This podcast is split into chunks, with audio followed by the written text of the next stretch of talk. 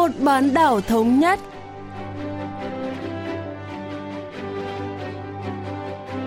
Thanh Hảo xin kính chào quý vị và các bạn. Mời quý vị và các bạn cùng theo dõi chuyên mục Vì một bán đảo thống nhất của Đài Phát thanh Quốc tế Hàn Quốc ca bê ét World Radio.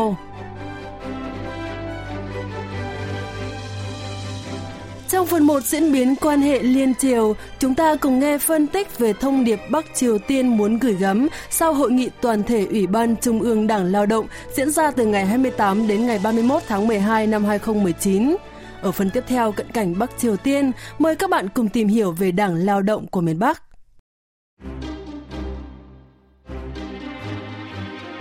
Năm hai không một chín, Chủ tịch Ủy ban Quốc vụ Bắc Triều Tiên Kim Jong-un đã tuyên bố rằng miền Bắc sẽ tìm kiếm một con đường mới nếu Mỹ tiếp tục các lệnh trừng phạt và gây áp lực.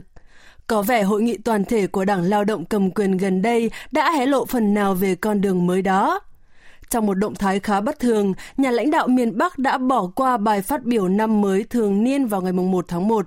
Tuy nhiên, trong suốt phiên họp toàn thể kéo dài bốn ngày của Ủy ban Trung ương Đảng Lao động, Chủ tịch Kim Jong-un đã bóng gió nói về khả năng nối lại các vụ tên lửa tầm xa và hạt nhân. Giáo sư Jong Tae-jin đến từ Viện Thống nhất Đại học Ajou phân tích sâu hơn.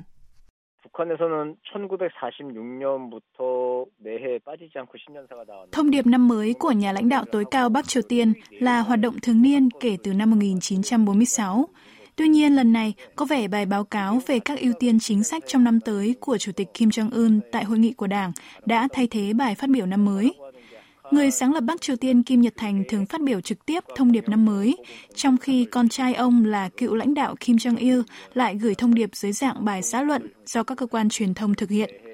Năm nay, rất hiếm hoi là truyền thông Bắc Triều Tiên không hề đề cập đến thông điệp của nhà lãnh đạo.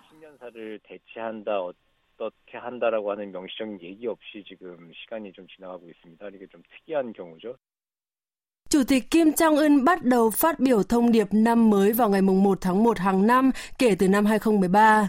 Nhưng năm nay, báo Lao động, tờ báo chính thức của Đảng Lao động Bắc Triều Tiên đã đưa trang tin về kết quả của cuộc họp Đảng. Đài truyền hình Trung ương cũng phát sóng liên tục báo cáo này từ sáng ngày một tháng một. Rõ ràng, các báo cáo đã thay thế bài phát biểu trực tiếp thường niên của nhà lãnh đạo miền Bắc. Việc miền Bắc tổ chức cuộc họp Đảng bốn ngày cuối năm hai không một chín là rất đáng chú ý. Giáo sư Trương Thế Trinh cho biết.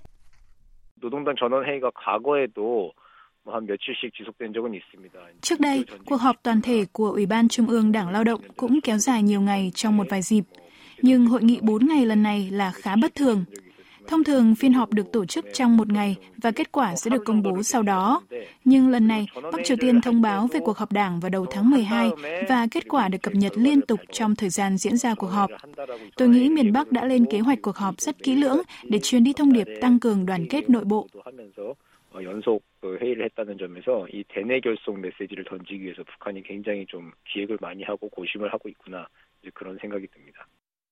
Cuộc họp bắt đầu từ ngày hai mươi tám tháng mười hai và kéo dài đến ngày cuối cùng của năm hai không một chín. Thời hạn cuối năm do Bắc Triều Tiên đặt ra cho đàm phán hạt nhân Mỹ-Triều, yêu cầu Mỹ nhượng bộ. Đây là hội nghị Đảng dài nhất trong hai mươi chín năm qua sau một cuộc họp năm ngày vào năm một nghìn chín trăm chín mươi. Ở Bắc Triều Tiên, hội nghị toàn thể chỉ đứng thứ hai sau sự kiện chính trị quan trọng nhất là Đại hội Đảng. Đáng chú ý, cuộc họp toàn thể lần này đã phác thảo về lộ trình mới mà miền Bắc đã đề cập trước đó. Giáo sư Jong Tae-jin phân tích.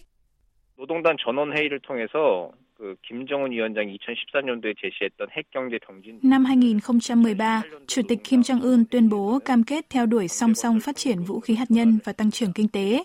Nhưng hội nghị toàn thể năm hai không một tám cho thấy trọng tâm đã được chuyển sang phát triển kinh tế. Trong cuộc họp Đảng mới nhất, ông Kim Jong-un nhấn mạnh miền Bắc sẽ tăng cường khả năng tự phòng thủ để đảm bảo an ninh, trong khi vẫn tập trung vào phát triển kinh tế. Rõ ràng, con đường mới ở đây ám chỉ sự tự lực, tự cải thiện kinh tế, không phụ thuộc vào nước ngoài như Bắc Triều Tiên đã nhấn mạnh suốt thời gian qua. Tôi nghĩ cuộc họp Đảng đã phần nào giải đáp băn khoăn của giới phân tích về con đường mới ở góc nhìn chính trị và quân sự, đó là tăng cường năng lực phòng thủ.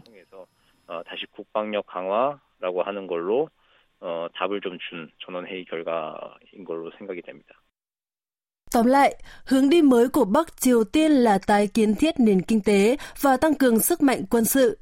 Đây được coi là lời tuyên bố miền Bắc sẽ quay lại con đường đối đầu quân sự, tức là Bắc Triều Tiên có thể sẽ chấm dứt lệnh tạm dừng các vụ thử tên lửa tầm xa và hạt nhân mà nước này đã tự đưa ra tại phiên họp toàn thể của Đảng vào tháng tư năm hai nghìn không trăm mười tám. Chủ tịch Kim Jong-un còn chỉ trích mạnh mẽ chính sách của Washington đối với Bắc Triều Tiên trong cuộc họp Đảng lần này.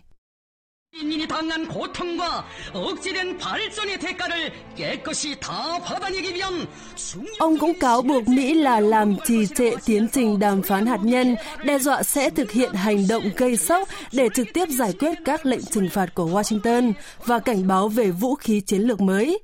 Giáo sư Jong Tae-jin lý giải.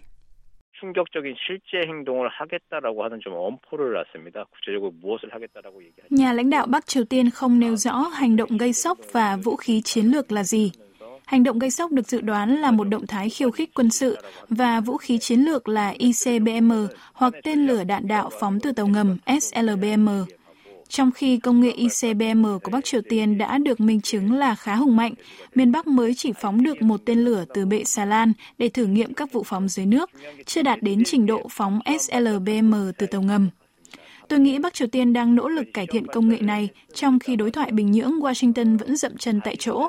Có thể một vụ phóng S L B M thành công sẽ là động thái quân sự tiếp theo của Bắc Triều Tiên nhằm giành thế thượng phong tại các cuộc đàm phán trong tương lai.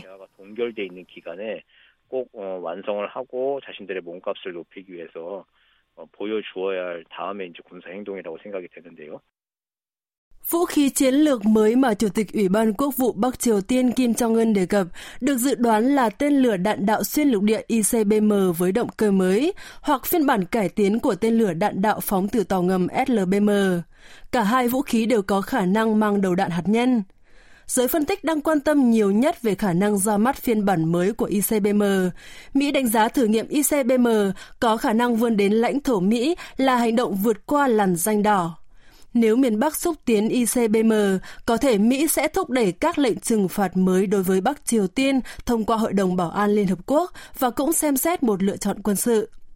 Nếu điều đó xảy ra, căng thẳng trên bán đảo Hàn Quốc có thể nhanh chóng lên đến đỉnh điểm.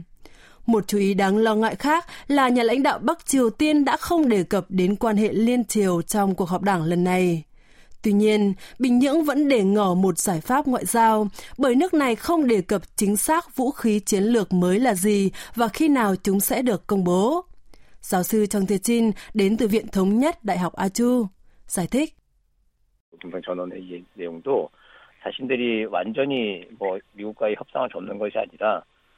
Phát biểu của ông Kim Jong-un trong buổi họp Đảng chủ yếu tập trung vào thông điệp gửi tới người dân rằng đất nước sẽ tiếp tục tự chủ hơn là đe dọa chấm dứt đàm phán với Mỹ. Bắc Triều Tiên ngụ ý có thể tổ chức đàm phán bất cứ lúc nào, miễn là Mỹ từ bỏ chính sách thù địch và đưa ra đề xuất mới như miền Bắc mong muốn. Bình Nhưỡng không tiết lộ cụ thể sẽ từ bỏ đàm phán phi hạt nhân hóa hay tiếp tục các vụ thử hạt nhân hoặc tên lửa, qua đó để ngỏ khả năng đối thoại.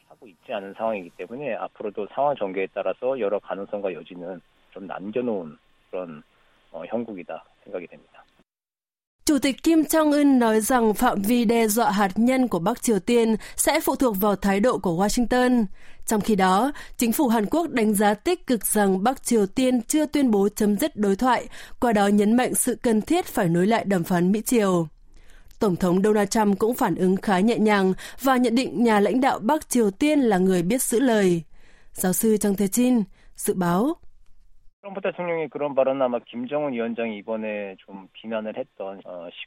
Phản ứng trước những chỉ trích của Chủ tịch Kim rằng Mỹ đang trì hoãn thời gian, ông Trump nhấn mạnh có mối quan hệ tốt với ông Kim, rõ ràng muốn thể hiện hai nhà lãnh đạo vẫn duy trì quan hệ. Tương tự, nhà lãnh đạo miền Bắc cũng cố gắng kiềm chế những lời chỉ trích gay gắt đối với người đứng đầu Nhà Trắng. Cả Bắc Triều Tiên và Mỹ đều muốn để một lối thoát cho đối thoại và duy trì xung lực ngoại giao thượng đỉnh. Tôi nghĩ hai bên sẽ cố gắng tìm cơ hội tiếp xúc song phương và một số sự kiện ngoại giao trong nửa đầu năm nay.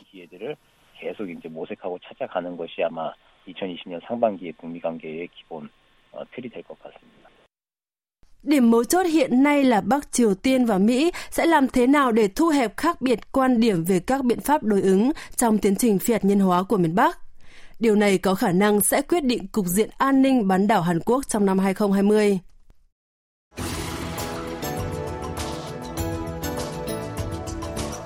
không. khác với hầu hết các quốc gia trên thế giới đã áp dụng hệ thống đa đảng, Bắc Triều Tiên chỉ có một đảng chính trị duy nhất. Một số đảng nhỏ như Đảng Dân Chủ Xã hội cũng trực thuộc Đảng Lao động, đảng cầm quyền của Bắc Triều Tiên. Hôm nay, chúng ta sẽ tìm hiểu về Đảng Lao động Bắc Triều Tiên cùng ông An Tan-il đã đào thoát thành công khỏi miền Bắc và hiện đang là Viện trưởng Viện Nghiên cứu Bắc Triều Tiên tại Seoul. 흔히 북한 체제를 당 국가 체제다 이렇게 말하잖아요. 국가보다 당이 최고. Bắc Triều Tiên duy trì hệ thống nhà nước lấy đảng làm trọng tâm, tức là đảng nắm quyền lãnh đạo nhà nước. Đảng Lao động Bắc Triều Tiên là đảng cầm quyền duy nhất ở miền Bắc. Kể cả ở các nước xã hội chủ nghĩa, quyền lực không nên tập trung vào đảng. Dưới sự lãnh đạo của Lenin và Stalin, nhà lãnh đạo không được đồng nhất với đảng. Tuy nhiên, vào thời Stalin, khuynh hướng sùng bái nhà lãnh đạo bắt đầu phát triển mạnh. Khi hệ thống kiểu Stalin bắt đầu thâm nhập đúng thời điểm bị Liên Xô chiếm đóng năm một chín bốn lăm, Bắc Triều Tiên đã xây dựng giáo phái sùng bái người sáng lập đất nước Kim Nhật Thành. Theo đó, đảng và nhà lãnh đạo có vị trí quan trọng ngang nhau. Đảng được coi là trụ cột của cách mạng, đảng và nhà lãnh đạo là một. Đảng Lao động đã duy trì hệ thống nhà nước lấy đảng làm trọng tâm để khẳng định vị thế tuyệt đối của cơ quan này.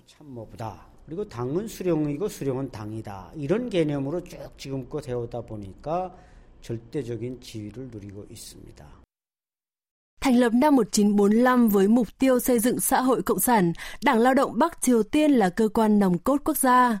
Sau đợt thanh trừng lớn các lực lượng đối lập Kim Nhật Thành như phe trong nước do Park Hyon Yong lãnh đạo và phe Yong-nam của Cộng sản thân Trung Quốc, Đảng Lao động trở thành cơ quan chính trị cho chế độ độc tài Kim Nhật Thành.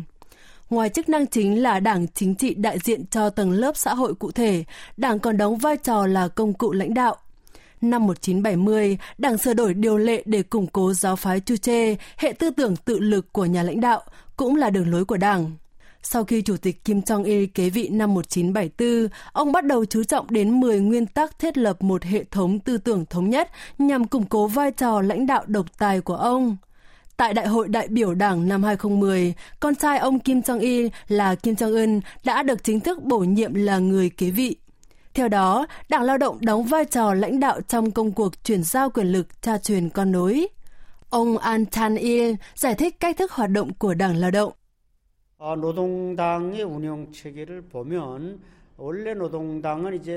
Đại hội Đảng Lao động được tổ chức năm năm một lần. Giữa các kỳ đại hội, Trung ương Đảng có nhiệm vụ giám sát các vấn đề của Đảng. Sau đại hội lần thứ sáu năm một chín tám mươi, không có đại hội nào được tổ chức trong thời kỳ Chủ tịch Kim Jong-il đương nhiệm. Mãi đến năm hai không một sáu, nhà lãnh đạo Kim Jong-un đã tổ chức đại hội lần thứ bảy. Bắc Triều Tiên điều hành Đảng thông qua Ủy ban chỉ đạo tổ chức Đảng Lao động. 당을 지배하게 됩니다. 그래서 북한은 쭉 그 조직 지도부를 통해서 지금껏 당을 운영하고 있다. 이렇게 보면 됩니다. Về nguyên tắc, đại hội là cơ quan ra quyết định cao nhất của Đảng, điều chỉnh lại điều lệ Đảng và đưa ra chính sách cơ bản cho Đảng. Tuy nhiên trên thực tế, đại hội ngầm nghiễm nhiên tán thành các quyết định của Ủy ban Trung ương Đảng, tổ chức quyền lực cao nhất của Đảng. Hiện tại, Ủy ban Trung ương Đảng do Chủ tịch Kim Jong-un đứng đầu. Một cơ quan khác là Quân ủy Trung ương, chịu trách nhiệm tổ chức và hướng dẫn tất cả các dự án quân sự theo điều lệ Đảng.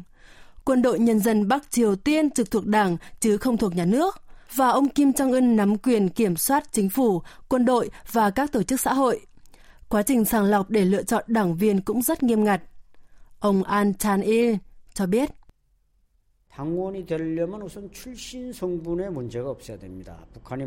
Những người muốn thành đảng viên cần có lý lịch tốt, lịch sử gia đình của họ được xem xét kỹ lưỡng từ thời thuộc địa Nhật Bản. Những người có nhân thân theo Kitô giáo, đã từng là địa chủ hoặc nhà tư bản, vốn được coi là tầng lớp thù địch thì không thể vào đảng. Các binh sĩ được kết nạp đảng khá thuận lợi. Tuy nhiên, số lượng đảng viên không được vượt quá hai mươi phần trăm ở các đơn vị quân đội nói chung và bốn mươi phần trăm ở các đơn vị lực lượng đặc biệt. Tức là không phải ai trong quân đội cũng nghiễm nhiên trở thành đảng viên. Ở Bắc Triều Tiên, đảng viên là bệ phóng để gia nhập giới thượng lưu.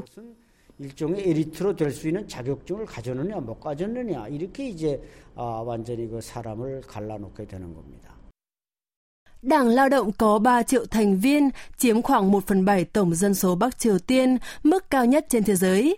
Tuy vậy, không phải ai cũng có thể trở thành đảng viên, đặc biệt những người được cho là có tư tưởng chống đối thù địch sẽ không được kết nạp đảng dù tài giỏi đến đâu. Những người có đủ tư cách là thành viên của Đảng sẽ có cơ hội thăng tiến và củng cố quyền lực lâu dài.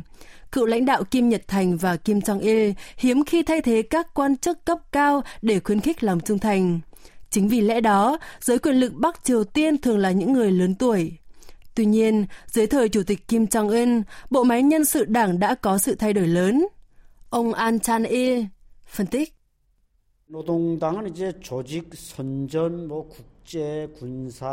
Đảng Lao động có các phòng ban khác nhau phụ trách tổ chức và tuyên truyền các vấn đề quốc tế, quân sự và nền kinh tế. Tại đại hội lần thứ bảy ngày sáu tháng năm năm hai nghìn không trăm mười sáu đã có biến động lớn trong các tổ chức đảng. Nhà lãnh đạo Kim Jong-un đã tăng cường tinh giản nhân sự Đảng Lao động và Chính phủ năm hai nghìn không trăm mười tám, cho rằng một trong ba quan chức cấp cao khá nhàn rỗi ở Bình Nhưỡng nên bị giáng chức xuống các vị trí ít quan trọng hơn ở các địa phương. Rõ ràng, Chủ tịch miền Bắc đang tìm cách cải thiện bộ máy Đảng và Chính phủ. Trên thực tế, cựu Thủ tướng khoảng bảy mươi tuổi đã được thay thế bởi ông Kim Jae-ryong ở độ tuổi ngoài năm mươi vào năm ngoái, một động thái cải tổ nhân sự bất thường. Tương tự, nhiều chỉ huy quân sự cao tuổi đã được thay thế bằng những người ở độ tuổi năm mươi hoặc trẻ hơn.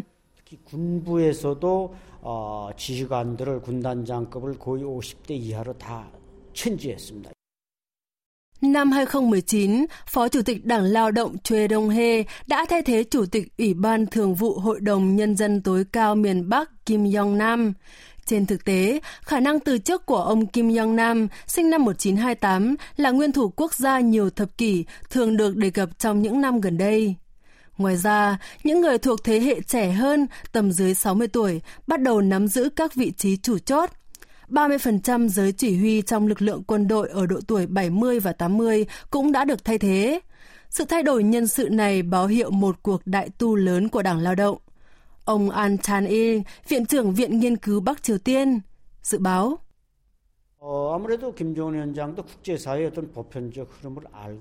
Tôi đoán ông Kim Jong-un đã nhận ra sự cần thiết phải theo kịp xu hướng quốc tế để Đảng Lao động có thể tiếp tục trị vì đất nước.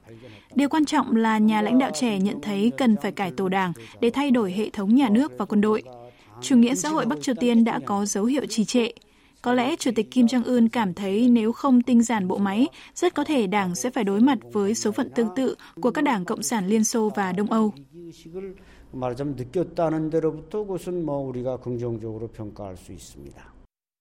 Khác với phương châm quân đội là ưu tiên hàng đầu của người cha Kim Jong-il, nhà lãnh đạo Kim Jong-un chủ trương củng cố sức mạnh bộ máy đảng ngay từ những năm đầu cầm quyền.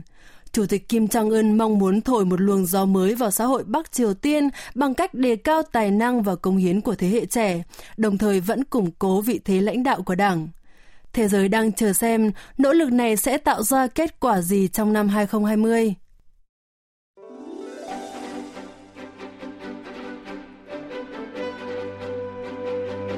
Quý vị và các bạn vừa lắng nghe chuyên mục Vì một bán đảo thống nhất của Đài Phát thanh Quốc tế Hàn Quốc ca bê ét World Radio. Cảm ơn quý vị và các bạn đã quan tâm theo dõi. Xin kính chào tạm biệt và hẹn gặp lại trong chuyên mục tuần sau.